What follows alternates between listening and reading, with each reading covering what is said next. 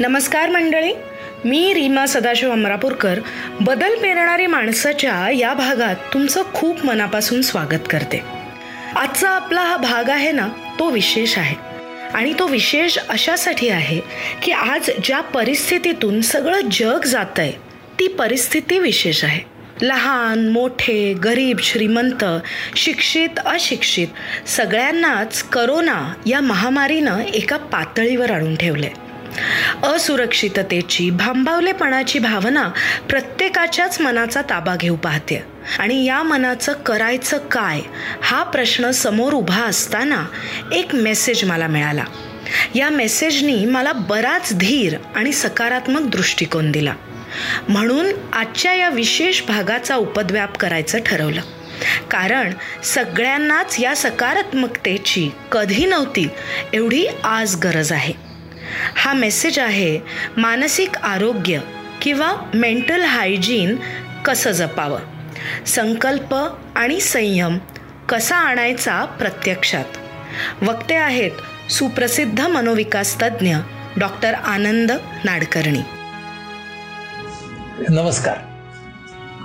Corona या विषाणूच्या संसर्गामुळे निर्माण झालेल्या साथीला आपण सगळेजण एक समाज म्हणून एक नागरिक म्हणून तोंड देतो.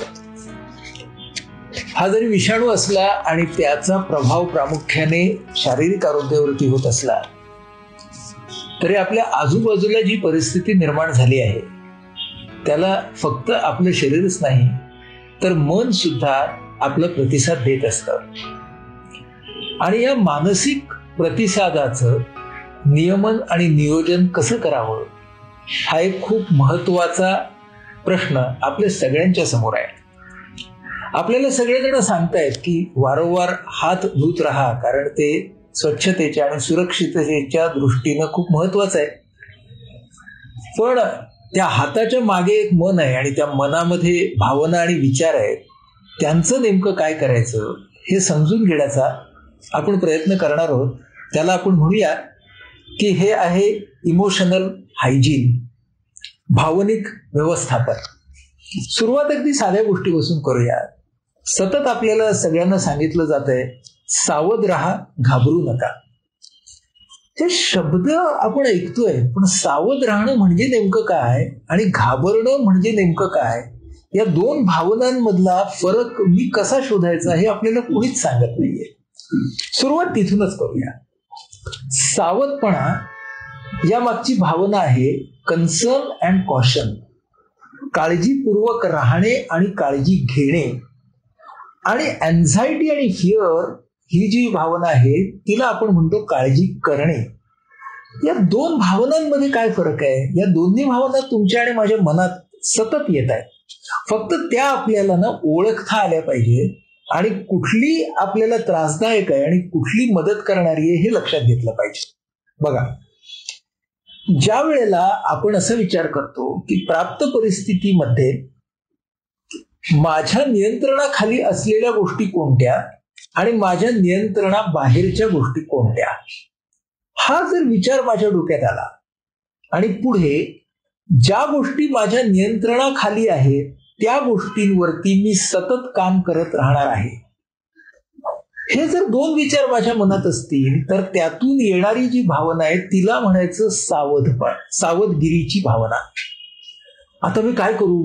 मी केल्याने काय फरक होणार आहे? हे असंच होत राहिलं तर माझं काय होणार? असे सगळे प्रश्नचिन्हांकित विचार जेव्हा येऊ लागतात तेव्हा त्याला म्हणायचं भीती. जो विचार आपल्याला आपल्या नियंत्रणाखाली असलेल्या घटकांकडे आणतो म्हणजे मी काय करू शकतो? मी माझं स्वतःचं संसर्गापासून जास्तीत जास्त रक्षण करू शकतो. मी काय करू शकतो? माझा दिनक्रम जी बंधनं माझ्यावरती आलेली आहेत त्या बंधनांच्या मध्ये राहून सुद्धा भावनिक दृष्टीनं जास्तीत जास्त सकस आणि उत्पादक कसा करू शकेन याचा विचार मी करू शकतो. हे सगळे जे आहेत ते घटक माझ्या नियंत्रणाखालचे त्यांच्यावरती मी विचार करत असलो की माझी भावना सावधगिरीची असणार. भीती म्हणजे काय? तर अनिश्चिततेचा माझं मन स्वीकारच करत नाही. मला असं वाटत असतं प्रत्येक गोष्ट निश्चित हवीच हवी. मग माझ्या मनाला सांगायला पाहिजे की निश्चिंती ही कधीच नव्हती ती असणार पण नाही. अनिश्चितता ही नेहमीच होती. आज फक्त त्या अनिश्चिततेमध्ये भर पडली आहे एवढंच. ही भर या करोनामुळे पडली आहे. पण आयुष्य तुमच्यासाठी आणि माझ्यासाठी संपूर्णपणे निश्चित. या आधी तरी होतं का? आणि ह्या नंतर तरी राहणार आहे का? ही गोष्ट तुम्ही आणि मी ध्यानात ठेवूया मग आपल्याला आज जी बंधनं लादली गेली आहेत घराच्या बाहेर पडू नका कारण असल्याशिवाय प्रवास करू नका ही सुट्टी नाही आहे तर हा फक्त विराम आहे. हे आपण लक्षात घेतलं तर त्याला म्हणूया सावधपणा. या विरामाचा वापर मला कशासाठी करायचा आहे तर माझी भावना माझी बुद्धी आणि माझी कृती ह्यांना सतर्क ठेवून मला माझ्या उत्पादकतेवरती प्रॉडक्टिव्हिटीवरती काम करायचंय. म्हणजे असं मी जर शिक्षक असेल ना तर मी माझ्या विषयाचा अभ्यास करेन. मी जर विद्यार्थी असेल तर मी माझ्या विषयाचा अभ्यास करेन कलेचा अभ्यास करेन छंदाचा अभ्यास करेन. घरात राहून मला जे काही करता येईल ते मी करेन. मी जर एखादा उद्योजक असेल तर मी नियोजनाचा भविष्यकालीन योजनांचा निश्चितपणे अभ्यास करेन. माझे जे काही उद्योजकाच्या क्षेत्रातली माझी टीम असेल माझा संघ असेल या सगळ्यांच्या बरोबर आज मला घरी बसून सुद्धा संवाद साधणं शक्य आहे. भविष्यकालीन योजनासाठी सध्याच्या नियोजनासाठी आणि अभ्यासासाठी मी निश्चितपणे ह्या वेळाचा वापर करून घेऊ शकतो. दुसऱ्या पातळीवरती मला माझ्या कौटुंबिक नात्यांना वेळ देण्यासाठी संधी सापडली आहे. त्या सहवासामध्ये मी त्यांच्या बरोबर घरातल्या घरात सुद्धा एकत्र बसून काय ऍक्टिव्हिटीज करू शकेन याचाही विचार मी करू शकतो. स्क्रीनला मर्यादित ठेवणं मात्र. कारण नाहीतर आपल्याला असं दिसतं की घरात बसणं म्हणजे स्क्रीनच्या जास्तीत जास्त आहारी जाणं. म्हणजे घरातले सगळेजण मिळून आपण घरातली सगळी दुष्काळी कामं काढू शकतो का? आवरावर करू शकतो का? या सगळ्या गोष्टींचा विचार करण्याची वेळ आहे. रात्री झोपताना मस्तपैकी गप्पा मारू शकतो का? एकत्र गाणी ऐकू शकतो का? टेलिव्हिजन सोडा टेलिव्हिजनवरती बघा. पण चांगले चित्रपट घरात बसून बघू शकतो का? चांगल्या पातळीचं मनोरंजन. आम्ही आत्ता एन्जॉय करू शकतो का? ऍज अ फॅमिली कुटुंब म्हणून ते आपण बघूया. एका बाजूनं स्वतःचा मानसिक मागोवा घ्यायची सुद्धा ही संधीच आहे. एखादं छानपैकी पुस्तक घेऊन गाणं ऐकत स्वतः बरोबर राहणं जे आपण अनेक वेळेला आपल्या या नागरी आयुष्यामध्ये विसरलेलो असतो तेही आपल्याला करून बघायला हरकत नाही. मुद्दा असा आहे आजचा विराम हा उद्याच्या उत्पादक प्रवासासाठी आहे. व्यक्ती म्हणून नागरिक म्हणून. कारण या विरामानंतर तुमच्या आणि माझ्या आपल्या सगळ्यांच्या कामामधून देशाच्या प्रगतीला जी खीळ पडली आहे त्यांना गती आपल्याला सगळ्यांना द्यायची आहे. इतिहास आपल्याला सांगतो की ज्या समाजाने ज्या व्यक्तींनी अडचण जेव्हा आली त्यावेळेला पुढच्या झेपेची तयारी केली. तो समाज तो देश अशा तऱ्हेच्या अडचणींच्या मधून अधिक समर्थ होऊन बाहेर पडला. ते आव्हान आपल्यासमोर येणारच आहे. ही साथ ओसरल्यानंतर त्यासाठी आपण तयारीला लागूया सावध जर राहायचं असेल तर काय बोलायचं कधी बोलायचं आणि कसं बोलायचं यातला सावधपणा फार महत्त्वाचा आहे. अँझायटी म्हणजे चिंता समोरच्या समस्येचं महाभयंकरीकरण करते. म्हणजेच काय? की आता करोना आलाय ना तर संपलं सगळं. महाभयंकरीकरण हे एक टोक आहे आणि दुसरं म्हणजे करोना विरोध काही नाही हा. आपण सगळ्यांनी सगळं नॉर्मल केलं पाहिजे. ह्याला म्हणतो आपण क्षुल्लकीकरण ट्रिव्हिअलायझेशन टेरिबलायझेशन आणि ट्रिव्हलायझेशन या दोन टोकांच्या मध्ये आपल्याला जर राहायचं असेल तर बोलताना व्यक्त होताना आपण आपली जबाबदारी पाळली पाहिजे. पहिली जबाबदारी काय आहे? की आपण जेव्हा वास्तवाचा अनुभव घेतो दुसऱ्याला जेव्हा सांगतो ना आपण काय बघितलंय ते ते सांगताना वास्तव सांगूया त्या वास्तवाची आपण तयार केलेली कहाणी नको सांगूया. म्हणजे असं की समजा आपण बाहेर पडलो आणि मॉर्निंग वॉकला आणि नेहमीपेक्षा लोक कमी आलीत मॉर्निंग वॉकला असं आपल्याला दिसतंय. तर घरी आल्यावरती ही गोष्ट सांगताना आपण असं म्हणूया की आज ना मॉर्निंग वॉकला लोक नेहमीपेक्षा कमी आली होती. असं नको म्हणूया. घाबरले सगळे. बाहेरच पडत नाहीये. ही कहाणी झाली. हा आपण काढलेला निष्कर्ष झाला. वास्तव काय होतं? कालपेक्षा आज मॉर्निंग वॉकला माणसं कमी आली एवढंच. वास्तव सांगण्याचा प्रयत्न करूया. कहाणी नको. आणि कहाणी आपण फक्त शब्दातून सांगत नाही. तर आपण ते शब्द ज्या पद्धतीने व्यक्त करतो ज्या पट्टीमध्ये ज्या गतीने त्यावरून म्हणजे नॉन व्हर्बल कम्युनिकेशन मधून खूप जास्त भावना पोहोचत असतात. आपण माध्यमांचीच उदाहरणं घेऊ. आपण नेहमी मथळे वाचतो करोनाचा कहर करोनाचे थैमान कहर आणि थैमान हे प्रश्न हे शब्द आपल्या मनामध्ये विशिष्ट भावना निर्माण करतात. असं नाही का म्हणता येणार? करोनाचा प्रवास करोनाचा प्रादुर्भाव. बोलताना लिहिताना आपण असे शब्द वापरूया की ज्यांच्या पाठी जजमेंट नाही ज्यांच्या पाठी पूर्वग्रह नाही जे शब्द वास्तवाच्या जास्तीत जास्त जवळ नेणारे आहेत. रस्त्यांवर शुकशुकाट असं म्हणण्यापेक्षा वाहतूक कमी गर्दी मर्यादित. असं नाही का म्हणता येणार? असं नाही का लिहिता येणार? शब्दांचा विवेक हा संकट काळामध्ये सगळ्यात महत्त्वाचा असतो. आणि मग खास करून माध्यमांच्या मध्ये आपल्याला दिसतं. म्हणजे मला तर असं वाटतं माध्यमातल्या अँकरसाठी ना संवाद संहिता तयार करायची गरज आहे. करोनाच्या यादीमध्ये अजून एका रुग्णाची भर. असं जेव्हा स्क्रीनवरून मला सांगितलं जातं पार्श्वसंगीतासह दणदणाटाच्या तेव्हा अर्थातच माझ्या शरीरामधून आणि मनामधून भयाची लहर भीतीची लहर का बरं जाणार नाही?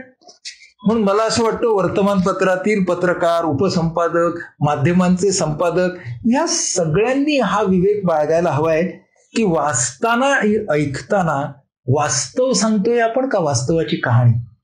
आणि आपण सगळेजण जे माध्यमांच्या समोर बसलेलो आहोत वाचतो आहोत पाहतो आहोत ह्यांनी हा विवेक ठेवला पाहिजे की समोरून आपल्याला काय घ्यायचंय वास्तव काय आहे त्यातल्या फॅक्ट्स अँड रियालिटी की त्या वास्तवाची आपल्यासमोर सांगितली जाणारी कहाणी. मला वाटतं हा विवेक संकट काळामध्ये फार महत्त्वाचा आहे आणि मतं मांडतानाही हा विवेक ठेवणं ही फार गरजेची गोष्ट आहे. हे सगळं करत असताना कधी कधी असहाय्यतेची भावना येऊ शकते. खरं आहे ते. की मी काय करणार? पण त्या असहाय्यतेच्या भावनेचा जर सामना करायचा असेल तर मला जमेल ते केलंच पाहिजे. हा विचार या ऊर्जेने माझ्या मनामध्ये सतत आणला गेला पाहिजे. माझं घरी राहून स्वतःला मग्न ठेवणं उत्पादक ठेवणं हे आजच्या घडीला राष्ट्रकार्य आहे. माझं आरोग्य हे फक्त व्यक्ती म्हणून नव्हे तर समाजासाठी महत्वाचं आहे. अशा तऱ्हेचे विचार पुरेशी ऊर्जा घेऊन स्वतःच्या मनामध्ये आणणं आणि ते इतरांना देणं हे फार महत्वाचं आहे. कधी कधी पाठी खेचणारा विचार मनात येईल असंच राहणार. मग तेव्हा सांगावं लागेल स्वतःच्या मनाला की जगातल्या सर्व साथींचा इतिहास आपल्याला सांगतो की हळूहळू भरती येते आणि नंतर ओहोटी सुद्धा लागते. पण प्रयत्नांची शिकस्त केल्याखेरीज कुठलीही साथ ही कधीही पाठी फिरलेली नाही हे पुन्हा आपल्याला पुन्हा पुन्हा आपल्या स्वतःच्या मनाला समजावून सांगावं लागेल. हा आजार जीव घेणा नसून जीवाला धोका निर्माण होण्याची शक्यता आहे असा आजार आहे. हे सांगावं लागेल. जीव घेणा हा शब्द आपण म्हणालो ना की भीती चालू होते अँझायटी चालू होते. जीवाला धोका निर्माण होण्याची शक्यता आहे की सावधपणा. मग हा ही शक्यता कमी करण्यासाठी मी काय करू शकतो? हा पुढचा विचार आहे. आपल्या प्रयत्नांवरचा विश्वास हा कृतीमधून आणि जबाबदार संवाद शैलीमधून दिसायला हवा. आणि आपल्या आजूबाजूचे खूप सारे असे लोक आहेत की जे ना चिंतेच्या सीमारेषेवरती आहेत चिंतेच्या उंबरठ्यावरती आहेत. त्यांच्यावरती जर अनिष्ट असा भावनिक परिणाम होताना दिसला तर त्यांना तात्काळ व्यावसायिक मदतीसाठी प्रवृत्त करणं ही सुद्धा फार महत्वाची गोष्ट असणार आहे. आपल्याला सतत मित्र हो, हे लक्षात ठेवावं लागेल की करोनाची साथ म्हणजे माझं संपूर्ण जीवन नव्हे. तर करोनाची साथ हे माझ्या आजच्या जीवनातलं एक महत्वाचं आव्हान आहे. हा विवेक जर आपण बाळगला तर भीती आणि सावधपणा यातला फरक आपल्याला कळेल आणि आपल्या दैनंदिन वागण्यातून तो आपण स्वतःपर्यंत आणि इतरांपर्यंत सतत पोहोचवत राहू. या साथीमधून आपण लवकरच बाहेर पडू आणि पुन्हा एकदा आपापल्या उद्दिष्टांकडे अधिक बलिष्ठपणे जायला लागू असा विश्वास वाटतो. धन्यवाद. हा मेसेज तुम्हाला इन्स्टिट्यूट फॉर सायकोलॉजिकल हेल्थ अर्थात आय पी एच आणि इपिलॉग मीडिया यांच्या संयुक्त प्रयत्नांनी मला पाठवता आला. करोना या आव्हानाला सामोरं जायला सकारात्मक प्रेरणा आमच्या या प्रयत्नातून तुम्हाला नक्कीच मिळाली असेल अशी आशा आमचा संपूर्ण आय पी एच आणि ईपीलॉग मीडियाचा परिवार करतो. असेच प्रेरक विचार घेऊन आम्ही आपल्याला परत लवकरच भेटूच तोपर्यंत तुम्ही हा विचार हा मेसेज जास्तीत जास्त लोकांपर्यंत पोचवायला आम्हाला मदत करा.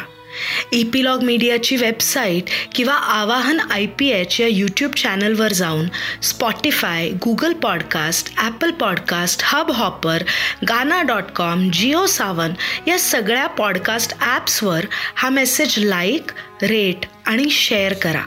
तसंच सोशल मीडियावर ॲट इपिलॉग मीडिया या हँडलला टॅग करून नक्की शेअर करा. धन्यवाद.